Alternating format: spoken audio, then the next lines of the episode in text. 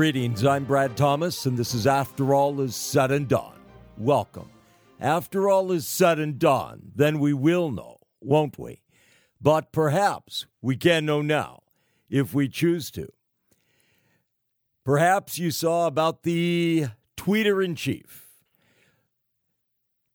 This day, this very day, the 26th of May, President Trump tweeted that the states, the various states in this United States of America, should open up, open up for business as soon as possible, ASAP. Should open up ASAP. Well, the coronavirus death toll here in the United States of America is one thing, worldwide is another, but it keeps rolling on. It keeps incrementing, increasing. And there is uh, much talk about a second wave and what have you.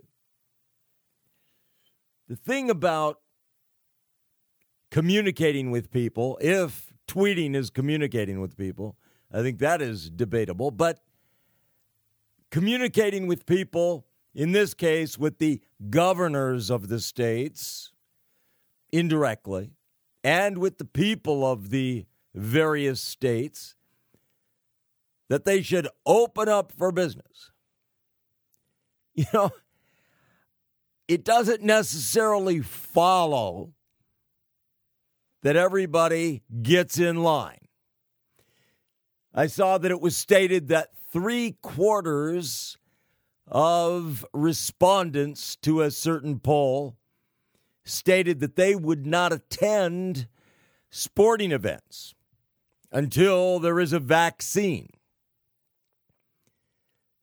Of course, there's this idea in the minds of a great many people that a vaccine is a silver bullet.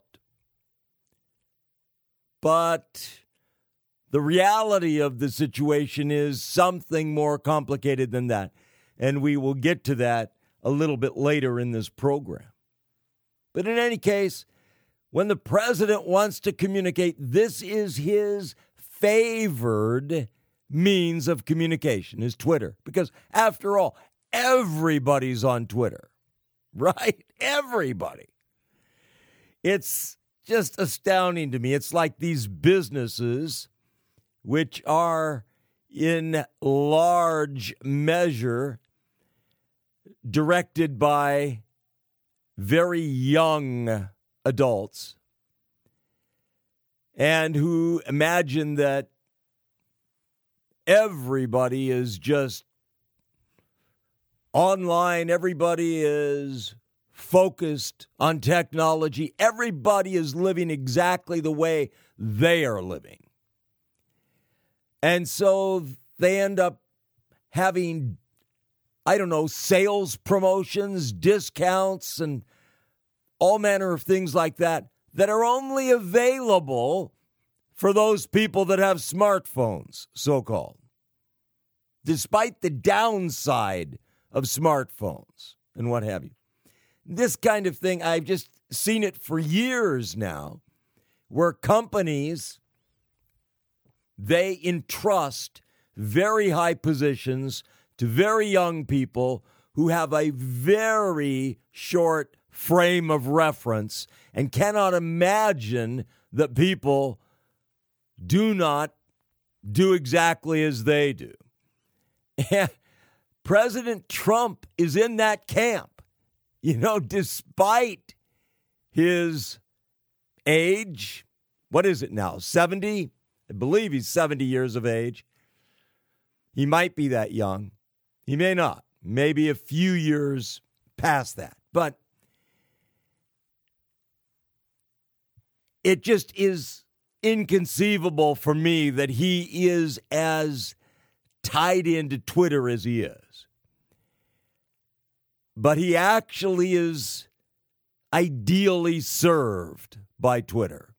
It is his dumbed down mode of communication.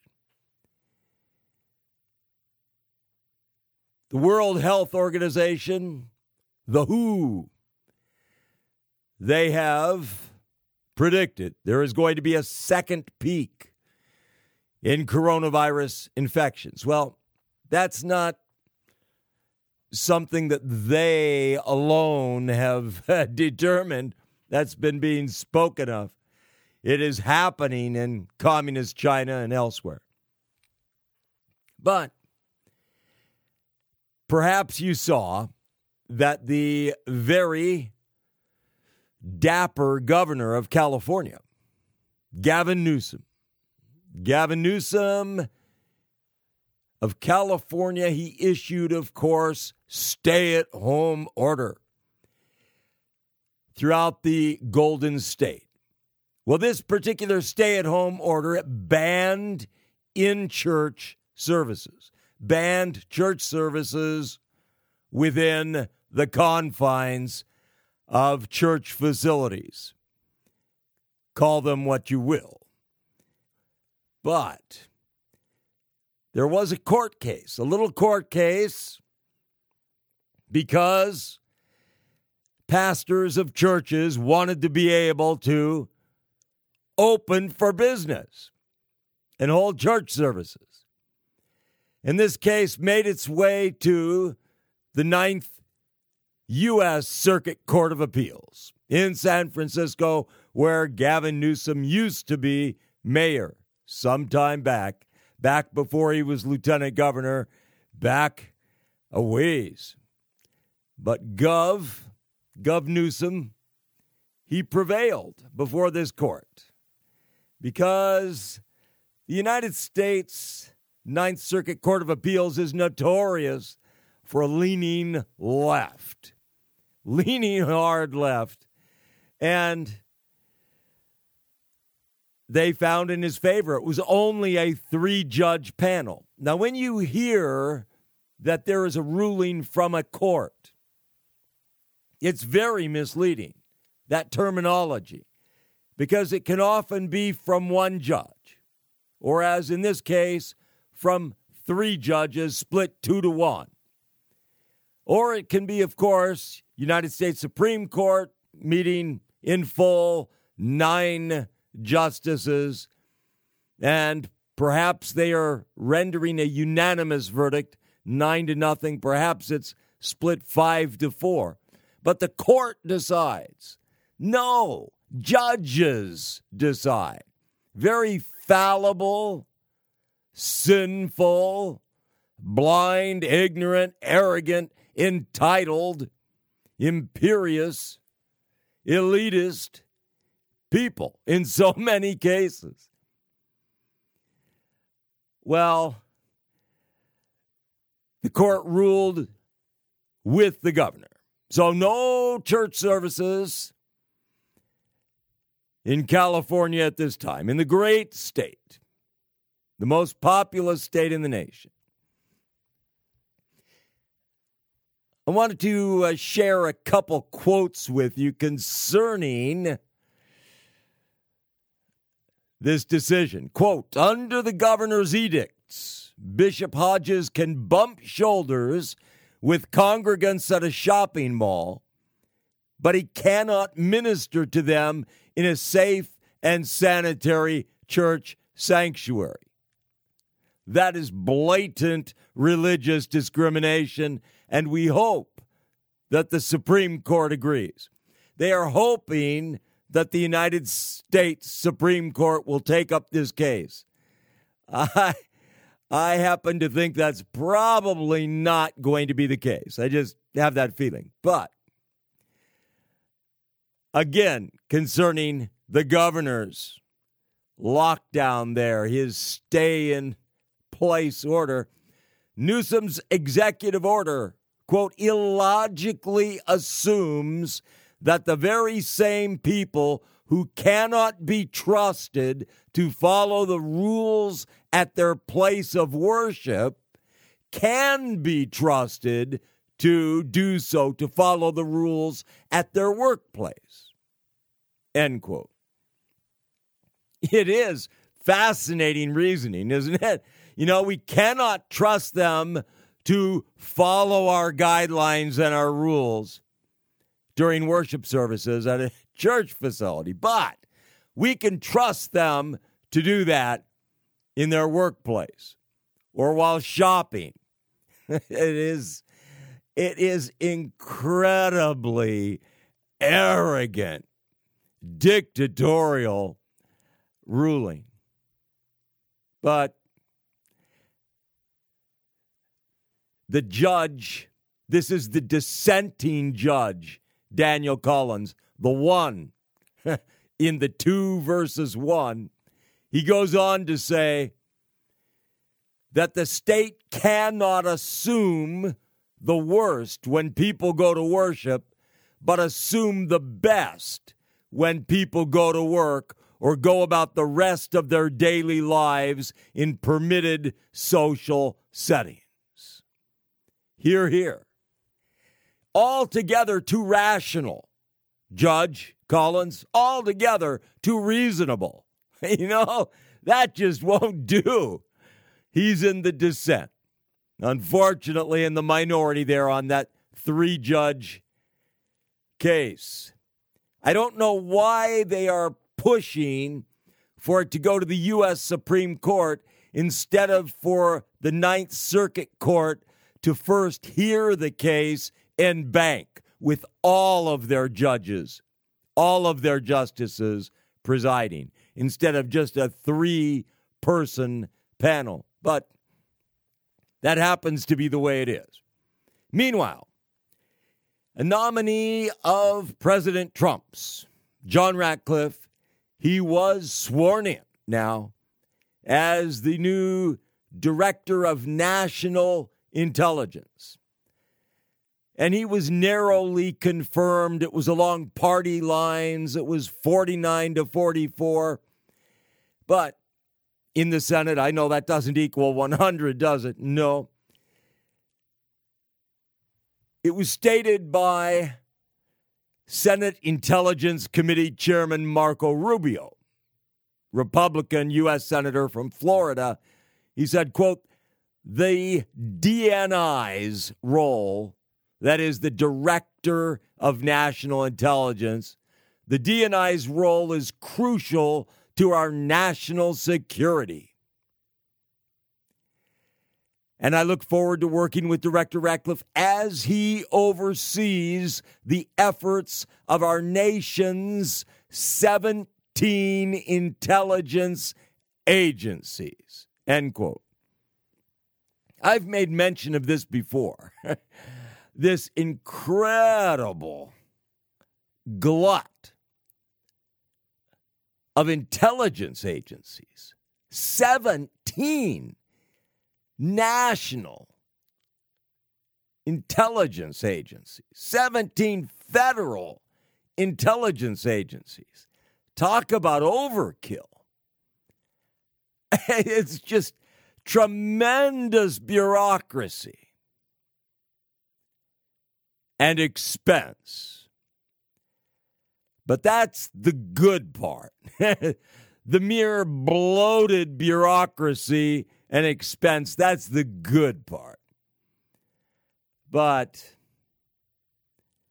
John Ratcliffe, he was a very strong ally for the president during the impeachment trial before the Senate, before the House of Representatives, before the Congress, before the nation. John Ratcliffe spoke strongly in favor of the president. He was in the House of Representatives, Republican from Texas. Interestingly enough, he had deferred,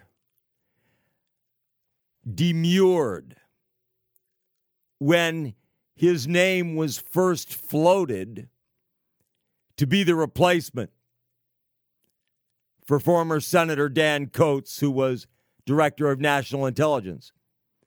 But it didn't stop the president from going ahead and nominating him a few months later.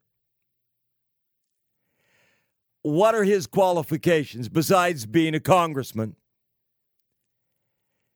Well, he said, the best job I ever had was to be the United States attorney. And what I loved, it was an apolitical position. I stood up always to represent the United States of America, never one party or another. And I very much view this as this role for the DNI, the Director of National Intelligence. He was a federal prosecutor. It was an apolitical position.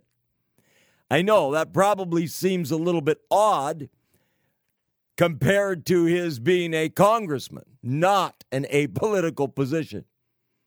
But that was the best job he ever had, not being U.S. congressman. He's very plain about that. The best job he ever had was being a federal prosecutor, a United States attorney. So now he's getting back, if you will, to his roots back to a position more to his liking. And hopefully, he will prove a very able director of these, overseeing these 17 intelligence agencies. Just outstanding. But more fun why do we have such an extraordinary glut of so called intelligence agencies? If we look back at the history of intelligence agencies in this nation, intelligence gathering, and not just this nation, the United Kingdom and so forth, you find an extraordinary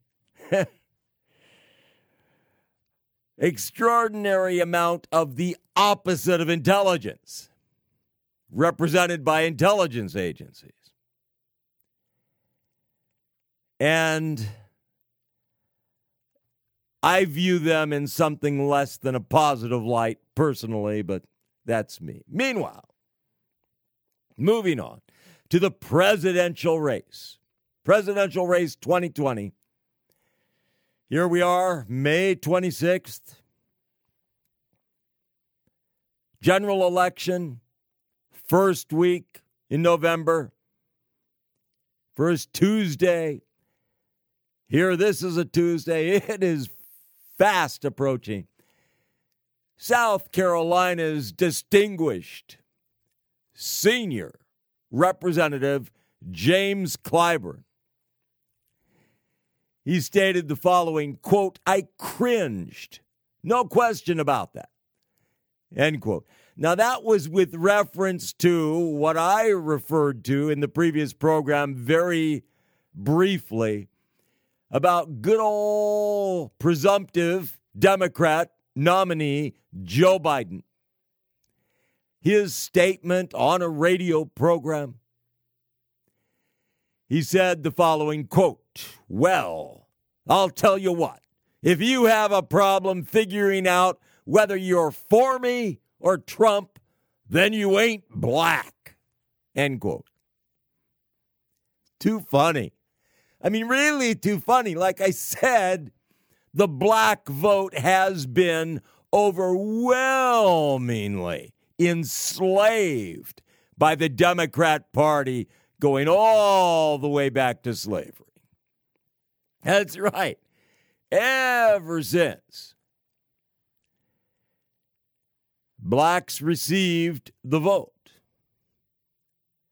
from a Republican president, if you will, Abraham Lincoln with the Emancipation Proclamation and what followed, the Democrat Party has had a death grip on the black vote.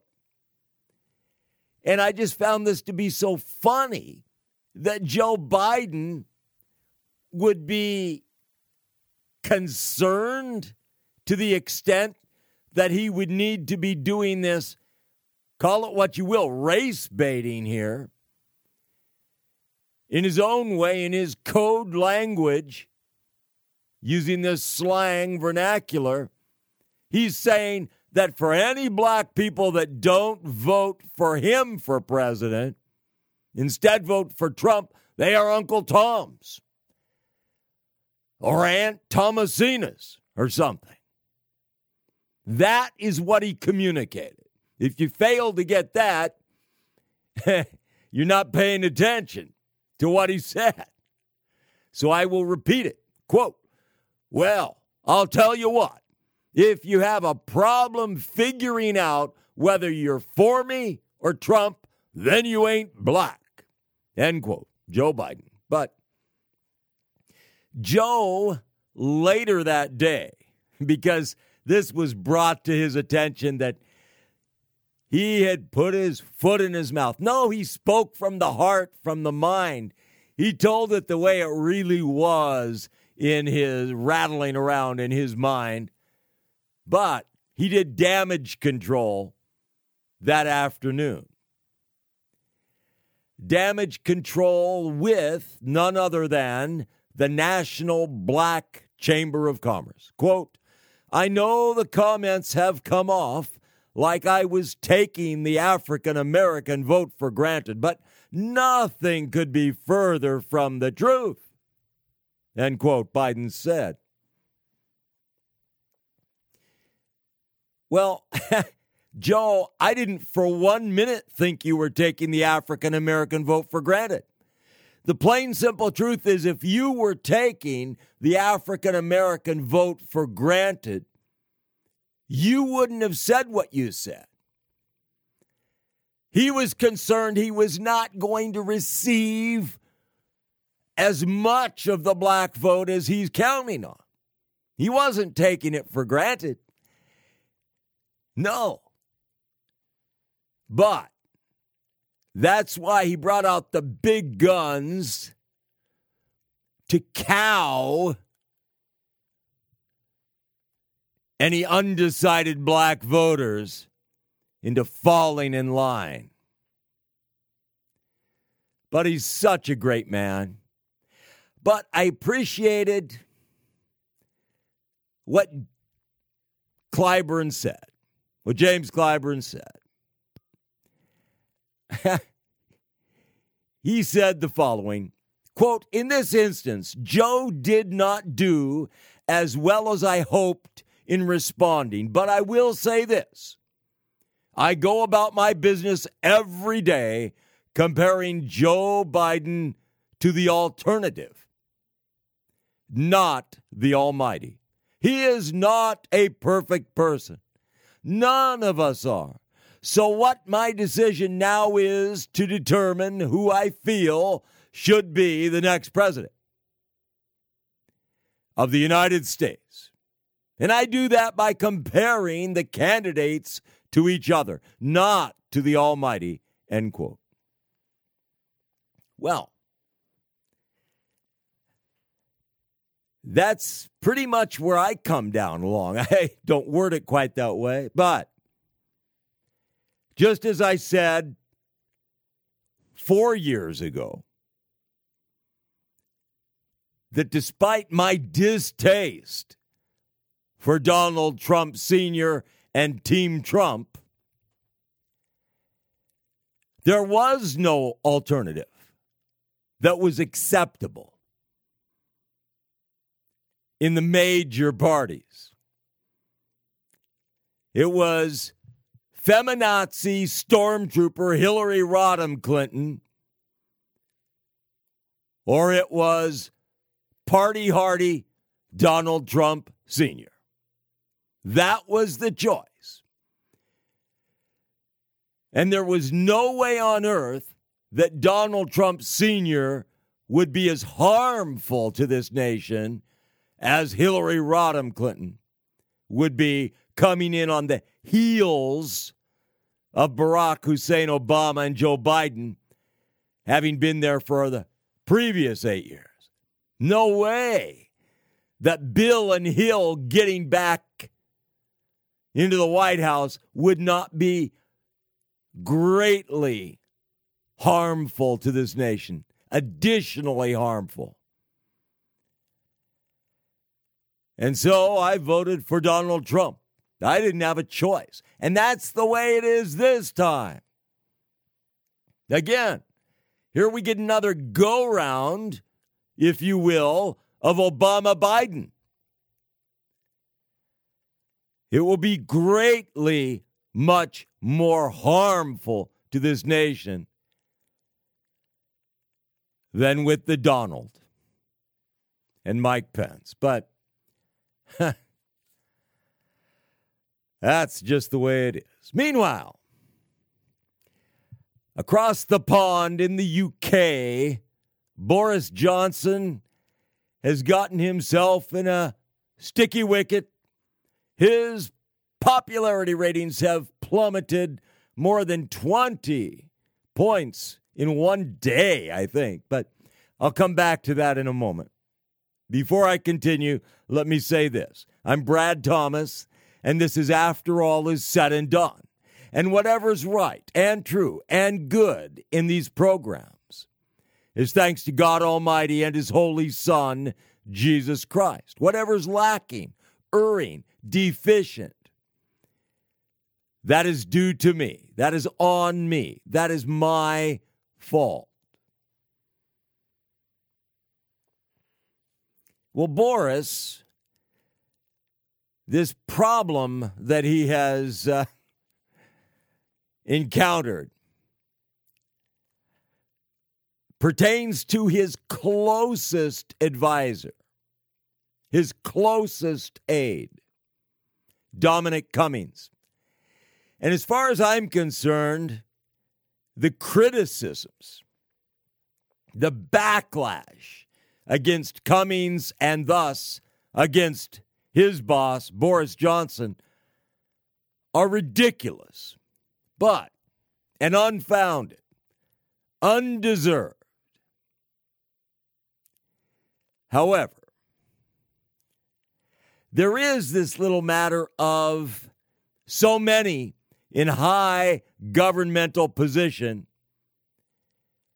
believing that these rules and these laws and these executive orders that they hand out that they don't apply to them there is that you know so i can understand some people being of the opinion that Mr. Cummings was not behaving properly, not behaving appropriately, not doing as he should have done, not sheltering in place, not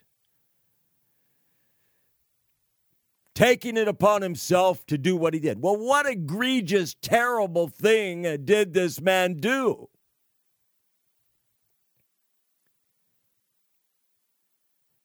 Dominic Cummings he journeyed forth to his parents' property in County Durham in late March, which was a trip that entailed a distance that was deemed to be forbidden 250 miles. Now, I haven't looked it up, such as on MapQuest or something, to see if it is round trip or whether it is each way. But all I saw was reference to 400 kilometers, 250 mile journey. Makes it sound as if it's round trip.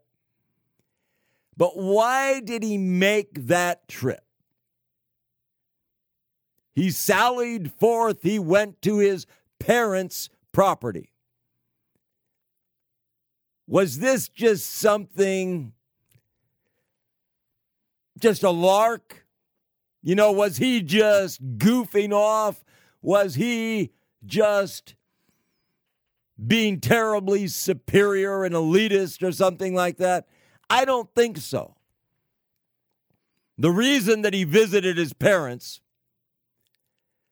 was to work out arrangements to ensure that his four year old son would be properly cared for by relatives if he also contracted COVID 19 as his wife had. Now, his behavior may be viewed, may be deemed by some as being inexcusable, irresponsible, dereliction of duty, and what have you. Certainly, I can understand people saying this is a double standard, hypocrisy, that. But I also understand that he was concerned, gravely concerned for the welfare of his little boy.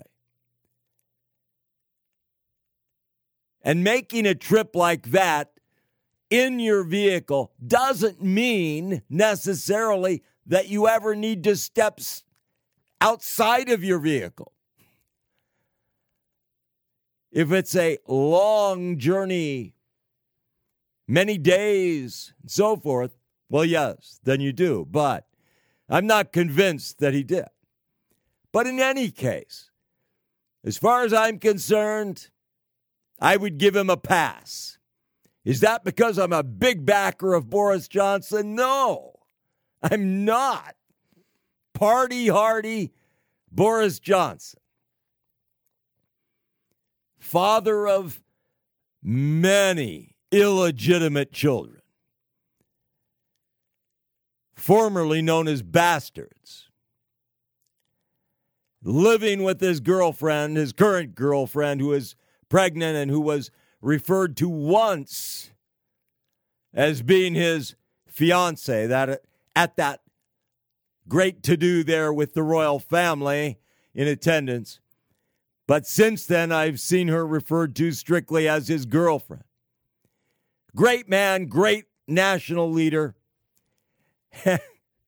You know behaving like notorious leaders from the continent. But Again, I would give Dominic Cummings a pass, but that's me.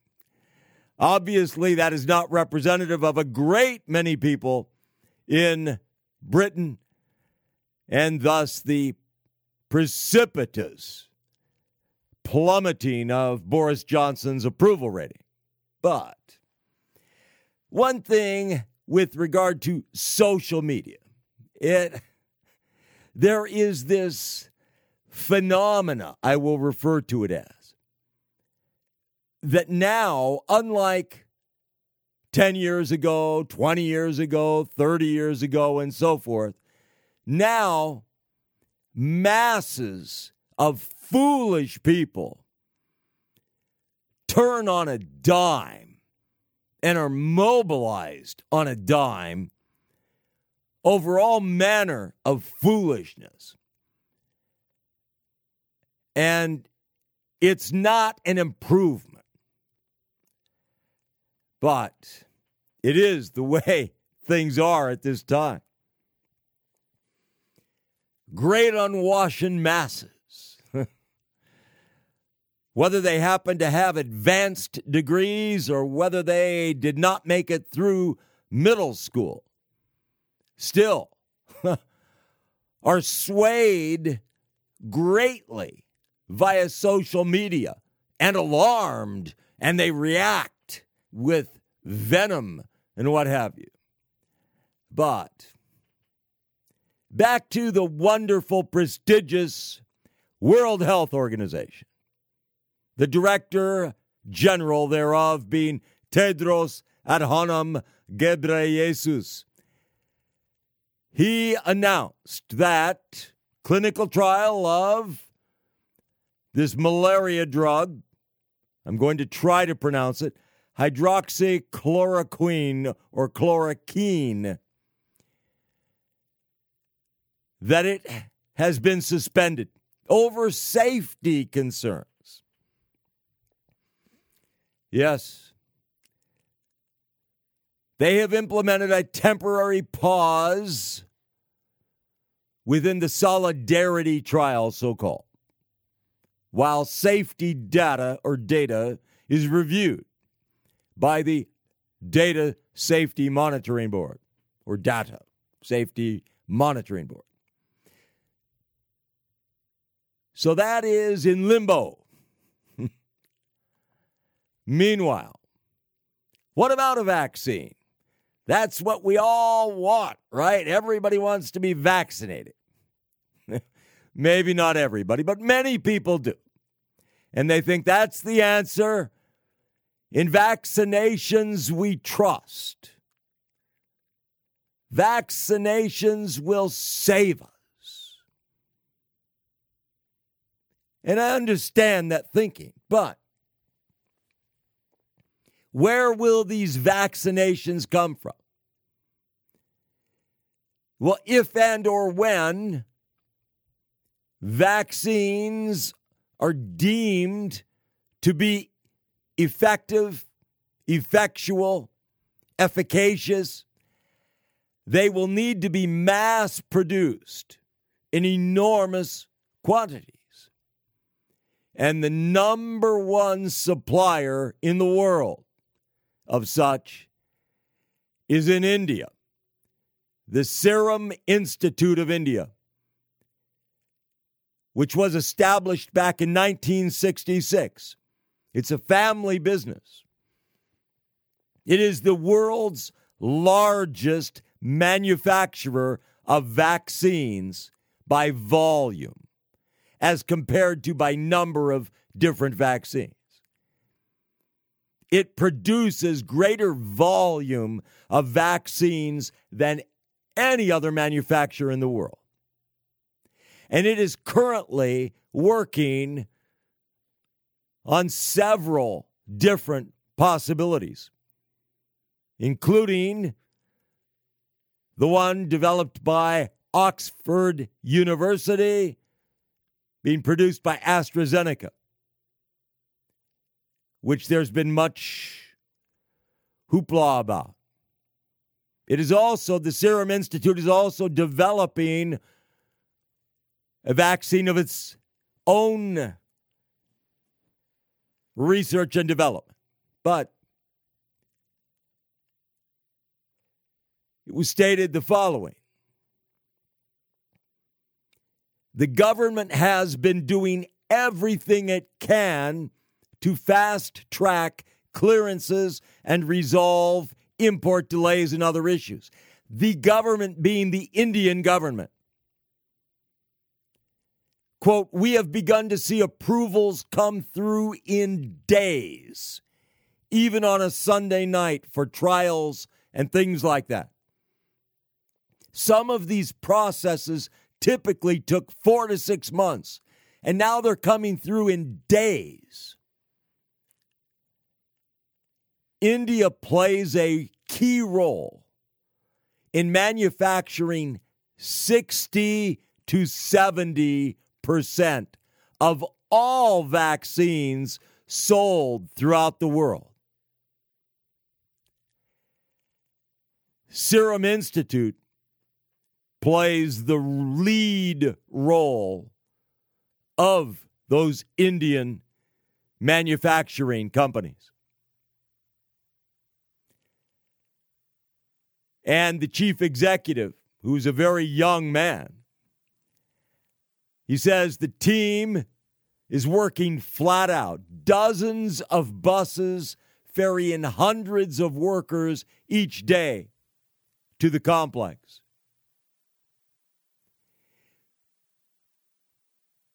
He stated that we are all in a race to battle the disease. There is no one upsmanship here. Serum has partnered with United States firms Novavax and Codagenix and Austria's firm Themis to manufacture three possibilities, three different vaccines, which are still in development. And then there is the one again being produced by AstraZeneca, but which, if it passes its clinical trials, will be mass produced in all likelihood to a significant degree by Serum. The Serum Institute.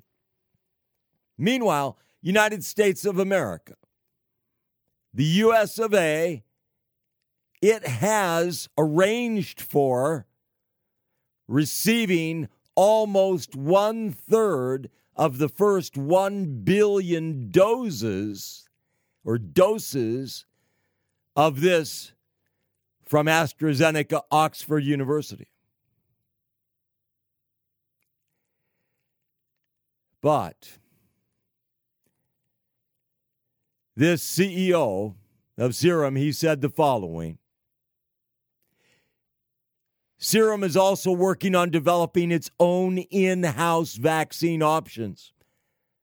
It's not just relying on these other pharmaceutical firms, it is working on its own as well, on developing its own, even while it works on developing these others.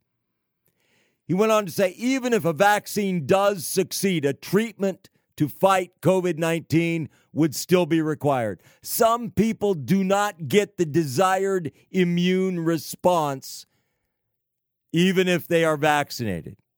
You may get mild symptoms. You may get severe symptoms. It depends on your system, but there is a chance. Not all vaccines are fully effective. Currently, the Serum Institute produces more than one and one half billion doses of vaccines every year for diseases which have ravaged the world, like measles and polio. But for people who imagine, and understandably so, who think of India as not being highly developed, because of a significant amount of evidence to that effect. It is fascinating that such outstanding technological advances, scientific breakthroughs as this are taking place in India, and that India is providing for the world with regard to volume of vaccines. Meanwhile, to sunny, balmy New York City, many people in the Big Apple, people who love New York City despite all of the various problems that they encounter, such as very high, very high cost of housing, cost of living, so forth. The crushing congestion of the population, that sort of thing. Nonetheless, who love New York, they are dyed in the wool New Yorkers. They never dreamt they would go anywhere else. Some are now thinking of leaving the metropolis for good because of this experience with COVID 19, with the coronavirus. Astounding, really. Again, for people who identify with New York, that is their identity. They are New Yorkers. Some are actually considering, and it is thought that many are actually considering leaving the city. Well, contrast that with what's taking place in the national parks of the United States of America. National parks from Death Valley to Yosemite to Yellowstone. It's amazing what has taken place with the wildlife that the animals that haven't been seen in Death Valley.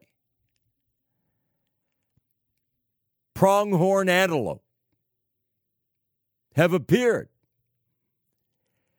with the absence of tourists. The antelope have come to Death Valley despite the temperatures above 110 degrees Fahrenheit. They have been in considerable numbers. And you see the staffs in the national parks, even though they are shut down, these parks are shut down for tourists, the staffs are in place. Not necessarily at full strength, but staffs are in place and they are witnessing animals come into these areas that are foreign, if you will, in the case of the pronghorn antelopes. But in Yosemite, in Yellowstone, something different. And that is the animals that are associated with the park are appearing in places that they typically are not seen. They're coming in and about, around and about the buildings, the parking lots, bears, coyotes, bobcats. It was stated the bear population has quadrupled. This is in Yosemite. That's as far as they can tell. Deer and so forth into areas that normally are congested with tourists. The concern is on the parts of many of the staff are that when the tourists do return, and the parks are being reopened right now, they were being, a couple major parks were being reopened for Memorial Day and they are being reopened, that when the tourists return, that the animals that are older, they will understand, you know, they're back and they will go ahead back where they usually are. The great concern is for the very young, the very young bear cubs and such what are they going to do? Because they don't have that life knowledge.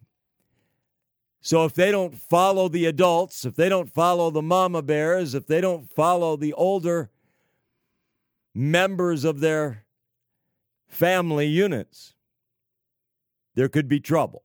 There could be harm. They're not concerned about the harm being damaged to the people the human population, not concerned about hurt to them, but to these very young animals, whether they be deer or what have you, of them being in areas where they might be hit by vehicles and so forth. But it's a remarkable contrast is that while people in the most densely populated, richest, most sophisticated, cities, significant numbers are wondering if it will ever be the way it was, if it will ever be safe, and whether they need to think about leaving, whether they need to seriously consider going elsewhere. And meanwhile, in the national parks, there is a very different dynamic. There aren't the people there. The animals have the parks to themselves, except for the staff rangers and so forth, the park rangers. But again, that's coming to an end. And hopefully, the animals will be able to weather it. My own concern, especially, is for the safety and the welfare of the human population. for children and what have you. That's really my concern, but my greater concern, I should say. Meanwhile, in the Koreas, North Korea, South Korea, some North Korean soldiers started firing at South Koreans in the DMZ, at South Korean forces.